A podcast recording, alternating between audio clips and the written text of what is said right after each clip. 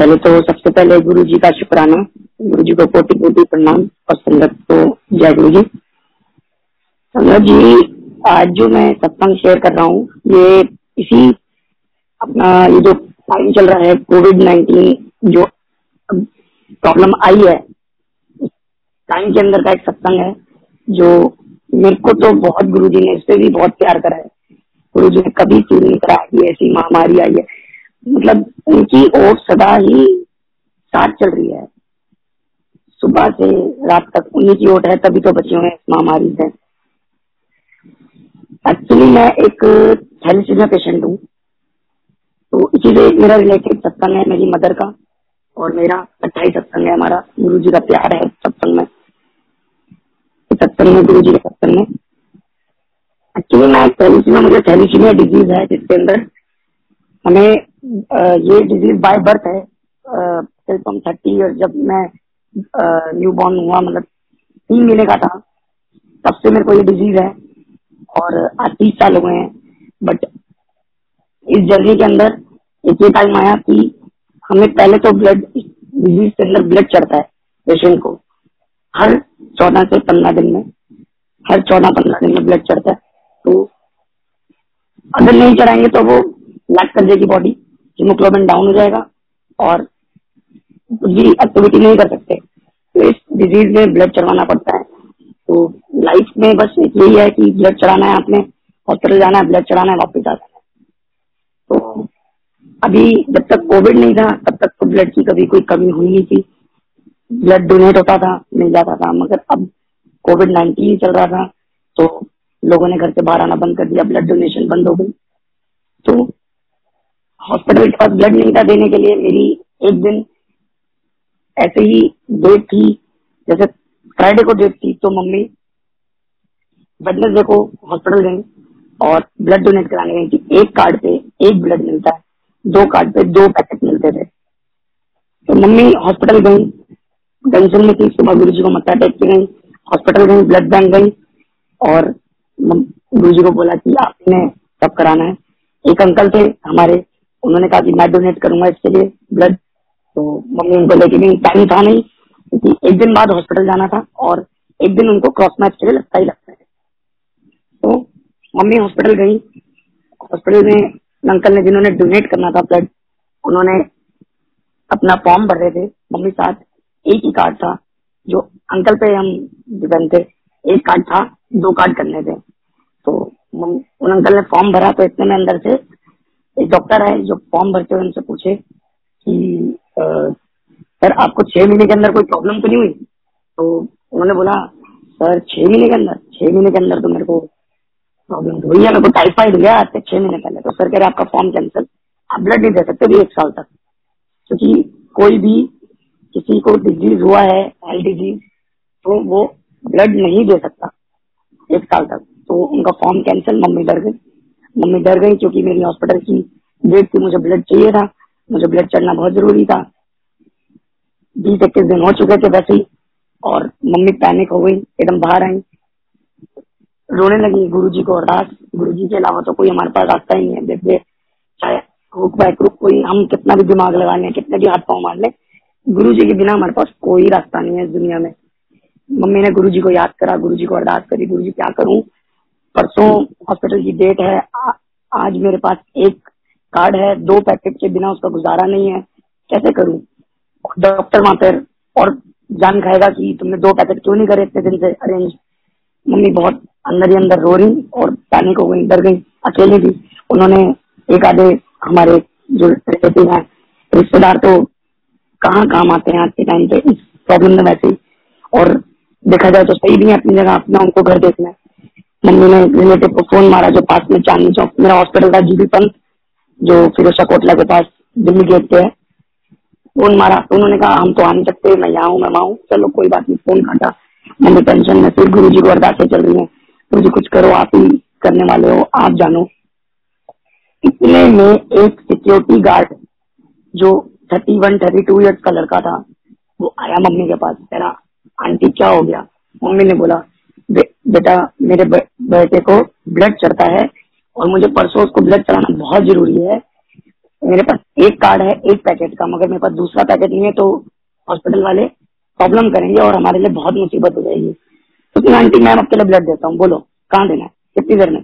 Mummy ने कहा, तू बेटे, अभी बोल, अभी करा देती हूँ तो कह रहे, आंटी, मेरी आधे घंटे की शिफ्ट रह गई है, आप मेरे को आधा घंटा दो, मम्मी ने वेट करा, आधा घंटा हुआ, वो सिक्योरिटी गार्ड अंकल अंदर गए ब्लड डोनेट करने के बाद बाहर आए।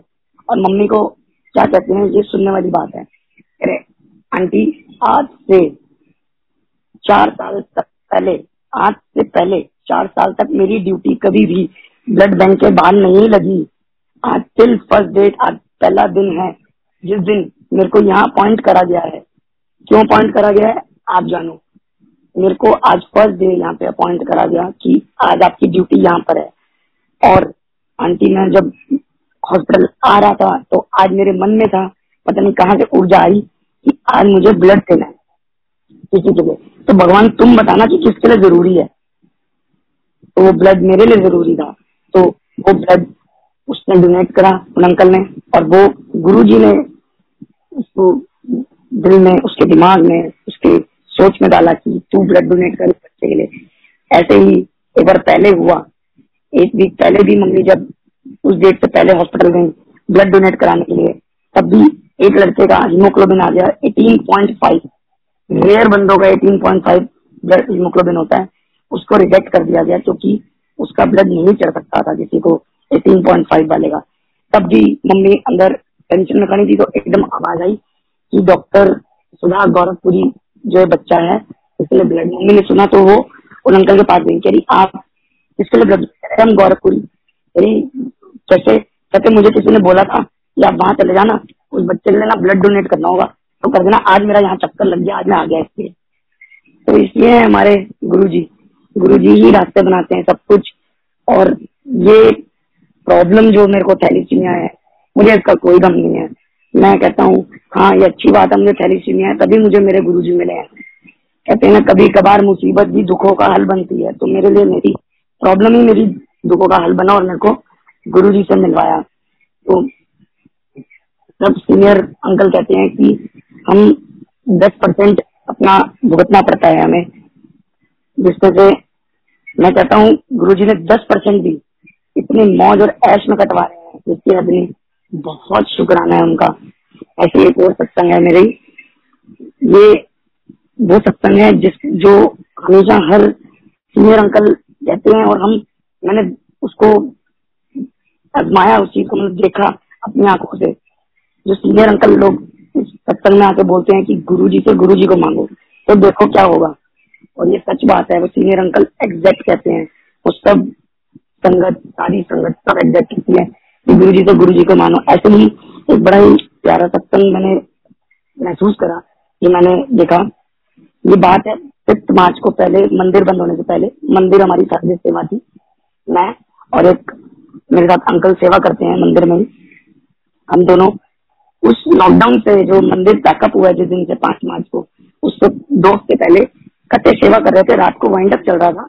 वैक्यूम कर रहे थे हम मंदिर में। तो वैक्यूम करते करते आप सबने जब सभी गुरु जी के मंदिर गए होंगे, लंगर हॉल में गुरु जी के बड़े प्यारे प्यारे सुंदर सुंदर स्वरूप लगे हैं, उनमें से एक गुरु जी का स्वरूप है, जिसके अंदर गुरु जी ने अपना हाथ अपने एकदम मस्तक पे रखा है हाथ में वॉच पहनी हुई है। बहुत अट्रैक्टिव स्वरूप है। तो वैक्यूम करते करते हम उस स्वरूप के पास पहुँचे तो वो मेरे साथ जो अंकल हेल्प कर रहे थे, हम दोनों इकट्ठे कर रहे थे सेवा।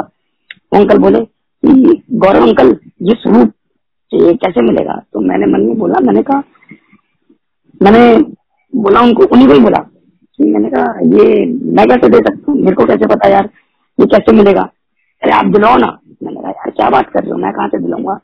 मैंने कहा, चलो तुम्हारे मन में आया तो देखो गुरु जी तुम्हें कभी देंगे। तो करते करते उनकी चाहत इतनी बढ़ गई स्वरूप को देख के, अरे, अंकल, ये स्वरूप बताओ ना, कहाँ मिलेगा? मैंने कहा, मन में बोला तो मिलता थोड़ी ऐसे? अरे क्या बात कर रहा है मेरे को बार बार कि कहाँ मिलेगा, कैसे मिलेगा? मैंने कहा, जब मिलना होगा, तब मिलेगा इसको। ये अजीब बात कर रहे हैं मुझसे। ऐसे थोड़ी ना मिलते हैं गुरु जी के स्वरूप। हर चीज़ का एक तरीका है, जब मिलना होगा, मिलेगा। तो ऐसे ही दूसरा वीक हुआ, फिर हम रात को कर रहे उस स्वरूप के पास पहुँचे तो उस अंकल ने फिर मेरे को बोला कि, अंकल ये स्वरूप दिलाओ मैंने कहा, अंकल, मैं कहाँ से दिलाऊं मेरे को क्या पता? कहाँ से मिलेगा स्वरूप? आप गुरु जी को बोलो ना। मेरे को मत बोलो, मेरे को नहीं पता कहाँ से मिलेगा स्वरूप। मुझे नहीं पता। लिटरली, सारे स्वरूप गुरु जी के दिए हुए हैं। ऐसे ही फिफ्थ मार्च आ गई। हम मंदिर के, एकदम फिफ्थ मार्च को मंदिर में अनाउंसमेंट हुई कि लॉकडाउन मंदिर आज जल्दी पैकअप हो जाएगा। आज आज संगत नहीं आएगी। तो हम दोनों बाहर, किसी काम से मंदिर के गेट के बाहर, मंदिर के बाहर तक गए। किसी ने अंकल ने सेवा बोली थी, वो सेवा बाहर तक करके आए। वॉक किया तो एंट्री गेट पे सीनियर अंकल लोग जो थे हमारे दिन के, उन्होंने बोला कि जहाँ से एंट्री नहीं है सारे सेवादारों को मना कर दिया। बट हम सुबह से किचन सेवा में थे तो हम कहा, चलो स्टार्टिंग के गेट से नहीं जाते। हम एग्जिट गेट से अंदर चले जाते हैं। स्टार्टिंग से जाएँगे तो किसी के मन में आएगा कि ये लड़के अंदर क्यों जा रहे हैं? हम एग्जिट गेट से जाते जाते मंदिर में जाते जाते सिक्योरिटी वाले अंकल ने रोक दिया। उन्होंने बोला कि आप यहाँ से अंदर मत जाइए, हमें मना है यहाँ से अंदर जाना, देखना आगे। तो हमने हाथ जोड़े, जैसा सिक्योरिटी अंकल ने बोला, हमने वही हाथ जोड़े, हमने किसी से आगे नहीं करी हम रिटर्न नहीं हो रहे थे तो हमारे सामने से एक सीनियर अंकल आ रहे, जो काफ़ी सीनियर हैं, पुराने गुरुजी के समय के अंकल हैं, गुरुजी की पुरानी संगत है।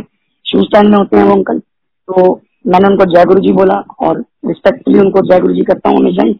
हमेशा उनको जय गुरु जी बोला और उन्होंने भी जय गुरु जी बोला और उन्होंने बोला, मंदिर तो पैकअप हो रहा है बेटा। मैंने कहा हाँ जी अंकल हम बस मेरे को पता नहीं क्या हुआ उस दिन। मैं दस कदम आगे चला और मैंने अंकल को पता नहीं घूम के बोला। मैंने अंकल जय गुरु जी, आप जा तो रहे हो चूस अंकल कोई स्वरूप है ये लड़का?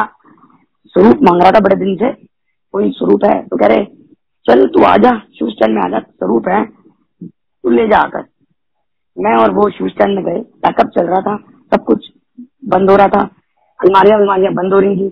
तो अंकल ने, जो दूसरे अंकल थे, उनको बोला कि तू लंबा है, चढ़, ऊपर से दो स्वरूप निकाल। एक तू रखियो, एक गौरव को दे दो।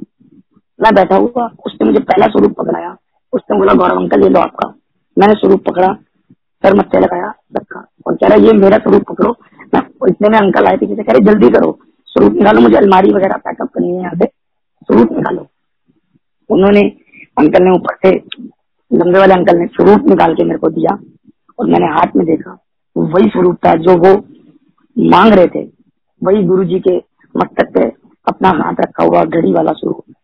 और मैं देख के एकदम हैरान की, वाह गुरु जी वाह, इस लड़के ने आपको क्या मांगा और आपने उसको वही दे दिया? मंदिर का आखिरी दिन पैकअप होने का लॉकडाउन लग रहा है।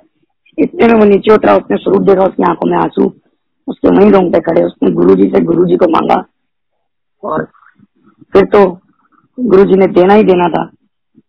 तो ये बहुत ही प्यारा सत्संग मैंने अपनी आँखों से देखा कि गुरु जी से गुरु जी को मांगो तो क्या मिल जाए। एक छोटा सा सत्संग और शेयर करूँगा। मेरी भांजी है, जो आज छह साल की हो गई है। वो मेरी सिस्टर की ब्रदर इन लॉ की बेटी है वो मेरी भी भांजी है, भांजी बनी हुई है। वो आज से छह महीने पहले, छह साल पहले उसका बॉर्न हुआ। उस घर में आज तक लड़की नहीं पैदा हुई थी। पहली लड़की पैदा हुई, जो प्री मेच्योर पैदा हुई प्री मेच्योर पैदा होने से मैक्स नेताजी सुभाष प्लेस पीतमपुरा में प्री मेच्योर पैदा हुई। जो पैदा होते ही डॉक्टर ने उसको नर्सरी में रख दिया। नर्सरी में रख के मदर को बोल दिया कि ये बच्ची नर्सरी में रहेगी, ये प्री मैच्योर है। तो प्री मैच्योर जब बच्ची हुई तो उसको उन्होंने एग्जामिन करा था। एग्जामिन करने का पता चला उसका हार्ट टच मार रहा था। हार्ट सही से बर्थ नहीं कर रहा था, रुक रहा था और उसके इंटेस्टाइन इंटरनल बॉडी में भी बहुत ज़्यादा कॉम्प्लिकेशन थी। तो मदर को बोल दिया और फादर को बोल दिया कि आपकी बच्ची अभी आपको नहीं मिलेगी, ये नर्सरी में रहेगी, ये भी आपको नहीं हैंड ओवर कर सकते हैं। जो बच्ची का फादर है, जो मतलब मेरी बहन का ब्रदर इन लॉ वो गुरु जी को बिल्कुल नहीं मानता था। ज्वाइंट फैमिली है। वो देखता था कि मेरी ब्रदर मेरी मेरी सिस्टर और मेरे जीजू दोनों मंदिर जाते हैं। बट उन्होंने किसी को कंपल नहीं करा कभी कि तुम चलो। और वो किसी भगवान को नहीं मानता। थोड़ी बहुत एस्ट्रोलॉजी को मानता था वो बंदा जो मेरी सिस्टर का ब्रदर इन लॉ था। बट वो गुरु जी को नहीं मानता था। ऐसे ही उसने बोला कि जब डॉक्टर ने कि ये हम दो दिन एग्जामिन और करेंगे बच्ची को तो हम बताएँगे कि बच्ची को हम आपको कब देंगे। दो दिन एग्जामिन करने के बाद डॉक्टर ने बोला ये बच्चे की पूरी सर्जरी होगी, पूरी ओपन हार्ट छोटी सी बच्ची जो आठ साढ़े सात, आठ महीने की भी नहीं, उसकी ओपन हार्ट इंटेस्टाइन सारी सर्जरीज होंगी। अगर बची तो हम आपको हैंड ओवर करेंगे। नहीं बची तो आई एम सॉरी आप ये समझना कि ये नहीं हुई। आप कौन आप फॉर्म साइन कर लीजिएगा। आप फॉर्म साइन कर लीजिएगा। यही बच्ची का रहेगा। बट यहाँ से गुरु जी की लीला चालू होती है। इतने में उस लड़की का फादर जो मेरी सिस्टर का ब्रदर इन लॉ वो कहता है, हमारे बहुत अच्छे एस्ट्रोलॉजर हैं, हम उनके पास चलेंगे। मेरी बहन किसी को कंपेल नहीं करती थी कि आप जाओ गुरु जी के पास। जब तक कोई मन से ना पूछे, उस बंदे ने जाकर एस्ट्रोलॉजर को बच्ची का टाइम और वो बताया। और एस्ट्रोलॉजर ने उठा के बोला कि इसकी पथरी क्यों बना रहे हो? ये तो चार दिन निकाल जाए। वही बड़ी बात है। जी आप रहने दो। मैं नहीं कर सकता इसका। एस्ट्रोलॉजी फेल जो होनी थी। वो घर आया। दोनों मदर फादर रो रहे थे कि हम करें क्या? अब तो ये बोल दिया इन्होंने कि या तो इस बच्चे की ओपन हार्ट सर्जरी या पूरी फुल बॉडी सर्जरी होगी, तब जाके मिलेगी और डेढ़ महीना लगेगा बच्ची को वापस आने में। मेरी सिस्टर ने मुझे शाम को फ़ोन करा कि ऐसे ऐसे जो गुड़िया हुई है उसके साथ ऐसा ऐसा हो गया। मैंने पता नहीं मन में क्या आया। मैंने उसको बोला, मैंने कहा, देख, हार तो चुके हो ना अपनी तो चला ली ना। एस्ट्रोलॉजी भी निभा ली ना। अब एक काम कर गुरु जी का लॉकेट ले और छोटा सा स्वरूप ले। उनको बोल नर्सरी में किसी तरीके से बच्ची के पास रखने दे।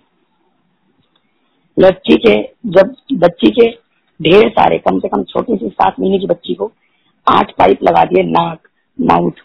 नाक में से दो, कान में एक पाइप था। जिससे उसकी हर तरीके से पाइप ही पाइप लगे हुए थे बच्ची को। नर्सरी में जैसे कैसे उसके मदर फादर को बोला बहन ने कि ऐसे ऐसे मेरे भाई ने बोला है। और गुरु जी का स्वरूप और गुरु जी का लॉकेट उस बच्ची के पास रख देते हैं। कहो तो हारा हुआ इंसान को तो फिर आखिरी चारा है गुरु जी उन्होंने लॉकेट उठाया, स्वरूप उठाया, हॉस्पिटल गए। हॉस्पिटल की जो मेट्रिन थी नर्सरी के बाद उसको बोला कि हम ऐसे ऐसे लाए हैं, हमें बच्चे के पास रखने दो। मेट्रिन के पता नहीं क्या दिमाग में आया, उसने नहीं रोका। अंदर गए गुरु जी का लॉकेट उसके पालरे के ऊपर टंगाया। साथ में गुरु जी का छोटा सा स्वरूप रखा और घर वापस आ गए। अगले दिन सुबह बारह बजे जब ये आँखों देखी, हमारी अजमाई चीज़ है, आँखों देखी गुरु जी का सत्संग है। अगले दिन जब उसके मदर फादर हॉस्पिटल गए तो बच्ची कारी मार के रोई भी, हँसी भी हंस रही है, रो रही है। सारे पाइप फट चुके हैं। डॉक्टर हैरान कि ये तो पॉसिबल ही नहीं था। हमने इसको सर्जरी बोल दी थी। बच्ची को चार महीने के अंदर डिस्चार्ज करा के घर ले आए। चार दिन के अंदर डिस्चार्ज करा के घर ले आए। और पाँच साल की होने के बाद बच्ची अलौकिक गुरु जी के दिए बच्चे वैसे ही अलौकिक होते हैं। बच्ची ने पाँच साल की होने के बाद सत्संग करा और बच्ची ने सत्संग में सबसे पहला शुक्रिया करा कहती गुरु जी का शुक्राना। गुरु जी ने मुझे लाइफ दी, उसका शुक्राना। जब उस बच्ची के मुँह से ये गोल्डन वर्ड सुने तो हमें नज़र आई कि एस्ट्रोलॉजी कुछ नहीं है, सारी एस्ट्रोलॉजी फेल है, सिर्फ़ गुरु जी की ही चलती है, सिर्फ़ गुरु जी की चलती है। तो हर सिचुएशन में तो गुरु जी है, हर सिचुएशन में गुरु जी है। गुरु जी है तो आज मैं हूँ। एस्ट्रोलॉजी ने तो मेरे को 2014 में डिक्लेयर कर दिया था कि ये लड़का ज़िंदा ही नहीं रह सकता। मेरी आज भी पत्री घर पे पड़ी है, पत्री के अंदर सिर्फ़ गुरु जी का स्वरूप है। पत्री के अंदर लिखा हुआ है, दो हज़ार, जिस पंडित को दिखाओ, दो हज़ार चौदह के बाद जीवन नहीं है, मगर आज भी मस्ती में गुरु जी ने रखा है। मस्ती ही करवा रहे हैं, मौज करा रहे हैं, मंदिर बुलाते हैं, लंगर कराते हैं, बस यही लाइफ है। हम तो जी रहे थे, जीना तो गुरु जी ने सिखाया है। जीना तो गुरु जी ने सिखाया है, जीना तो उनके बिना ऐसे ही है। जय गुरु जी जय गुरु जी शुक्राना गुरु जी